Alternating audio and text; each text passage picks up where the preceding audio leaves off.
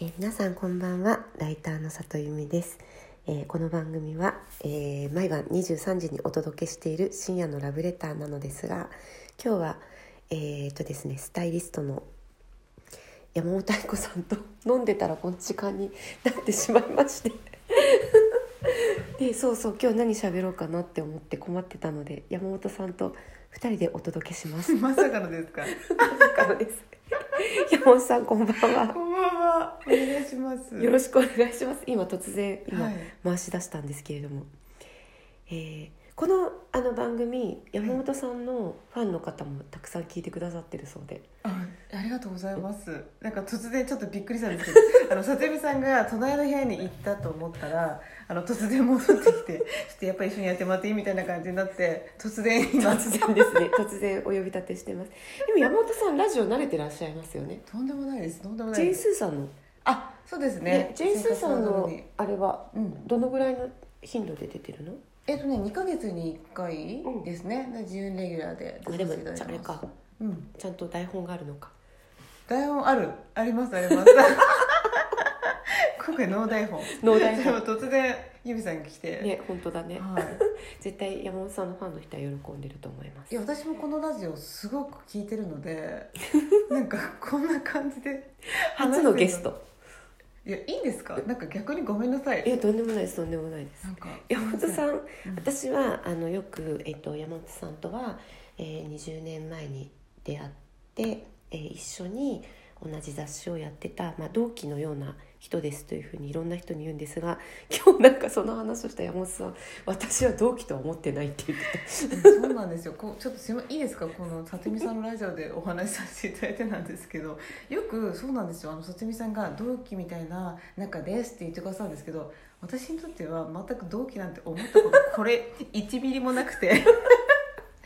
た若いふりして 何それ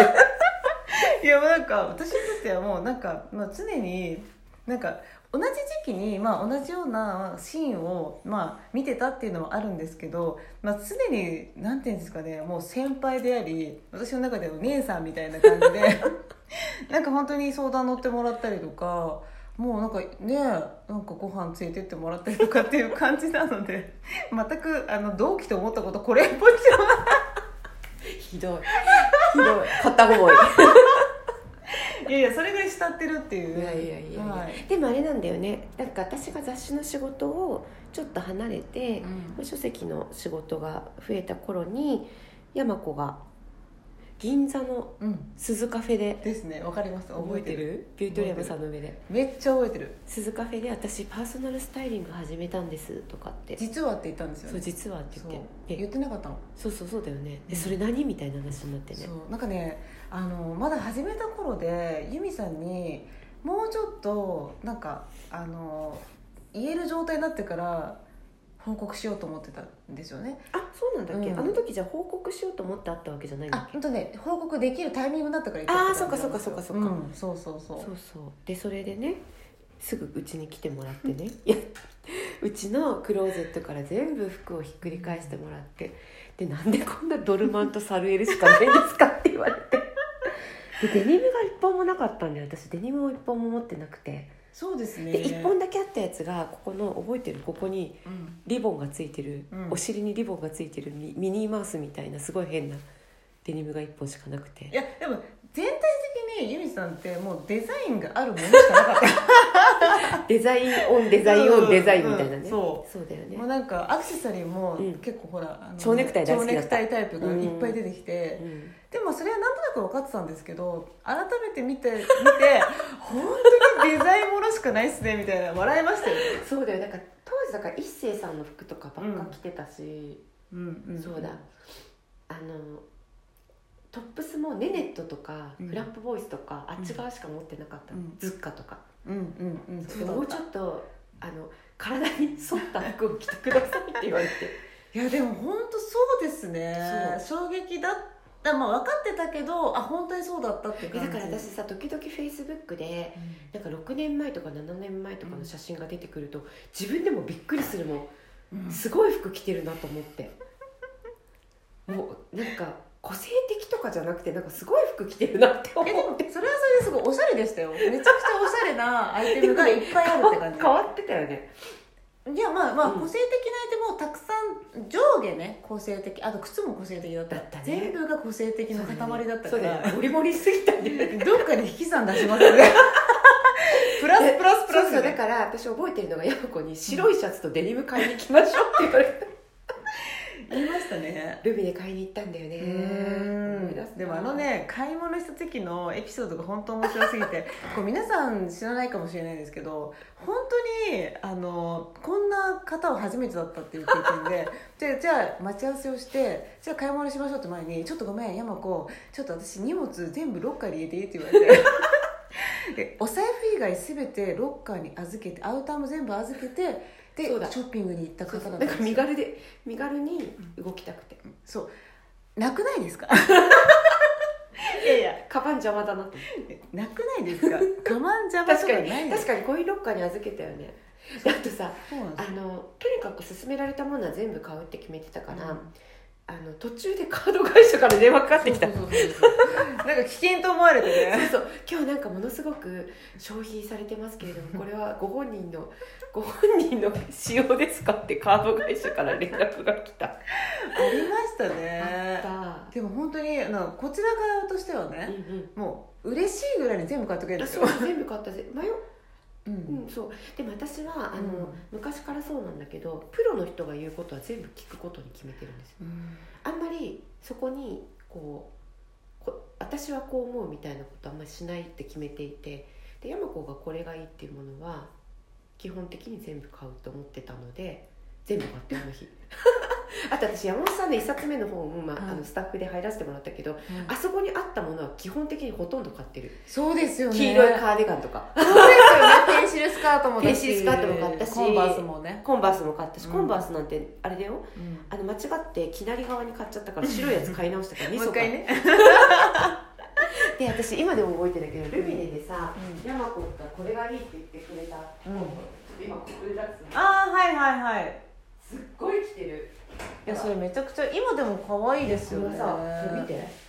あ本当だこレこまそザうそうレザーが剥がれてきてーがもう今年直して着着ようと思ってるそう袖口とかねこうレザーなってたりとかねねするタイプのコートねアウターなんですけどえすごいだってこれもう5年前とかですよね本当前じゃないうんえ嬉しいですめちゃくちゃ、でなんかこれのうんここれは自分でパーソナルスタイリング受けてこれめちゃめちゃいいと思ったんですよなので当時なんかファッションの本を出したいって言ってたダイヤモンド社の中野さんにいや「最近私パーソナルスタイリング受けたんですけどめちゃめちゃ良くてその人紹介します」とか言ったところからだもんねいやそうですねもうでしかも山子さ初日のさうん中野さんとの打ち合わせの日にさ、うん遅れたの覚えてるえ私送りたんだっけ30分ぐらいなんだっけああの多分前日に入籍かなんかしてはいはいはいしま飲みしたすぎてなんか私たち駅にいたんだけど迎えに来なかった山子がやばいですねやばいそうそういいとこそうそういうとこだけ忘れてる全部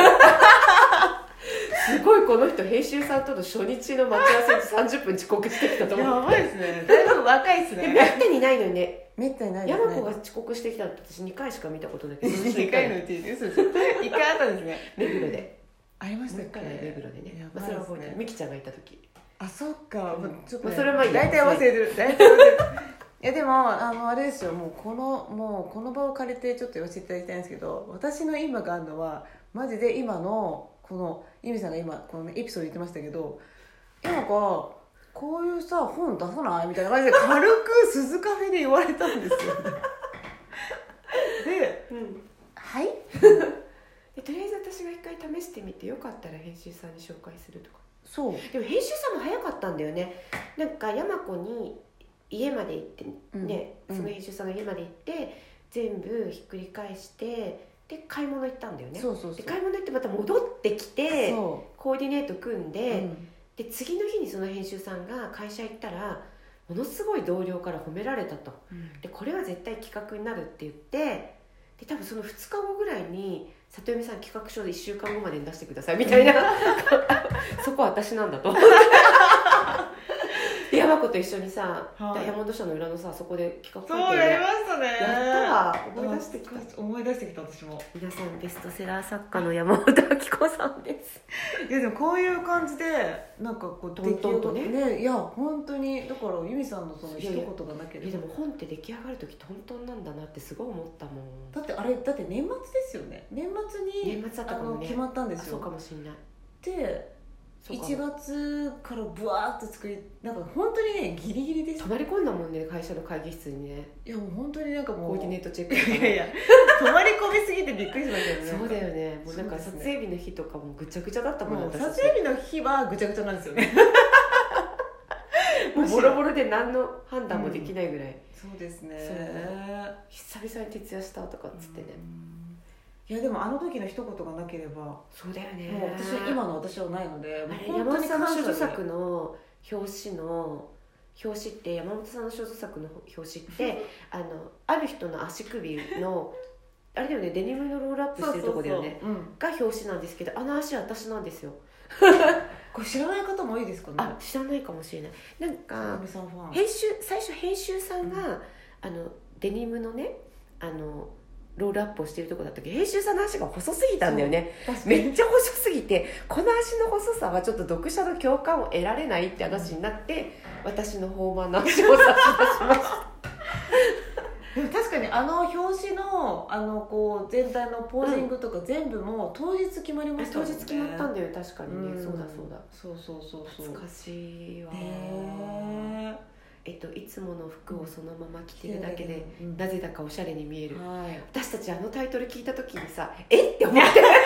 私あの何回か抗議したんですよそうそうそう私たち3人の LINE グループでタイトル案を出し合ってたんだけど、うんいやそりゃねえだろうという思って最そうで初すねなんでそんな長いタイトルなんだろうって思ったし、うんでもそれが売れたんだよねいや私もなんかな本当に私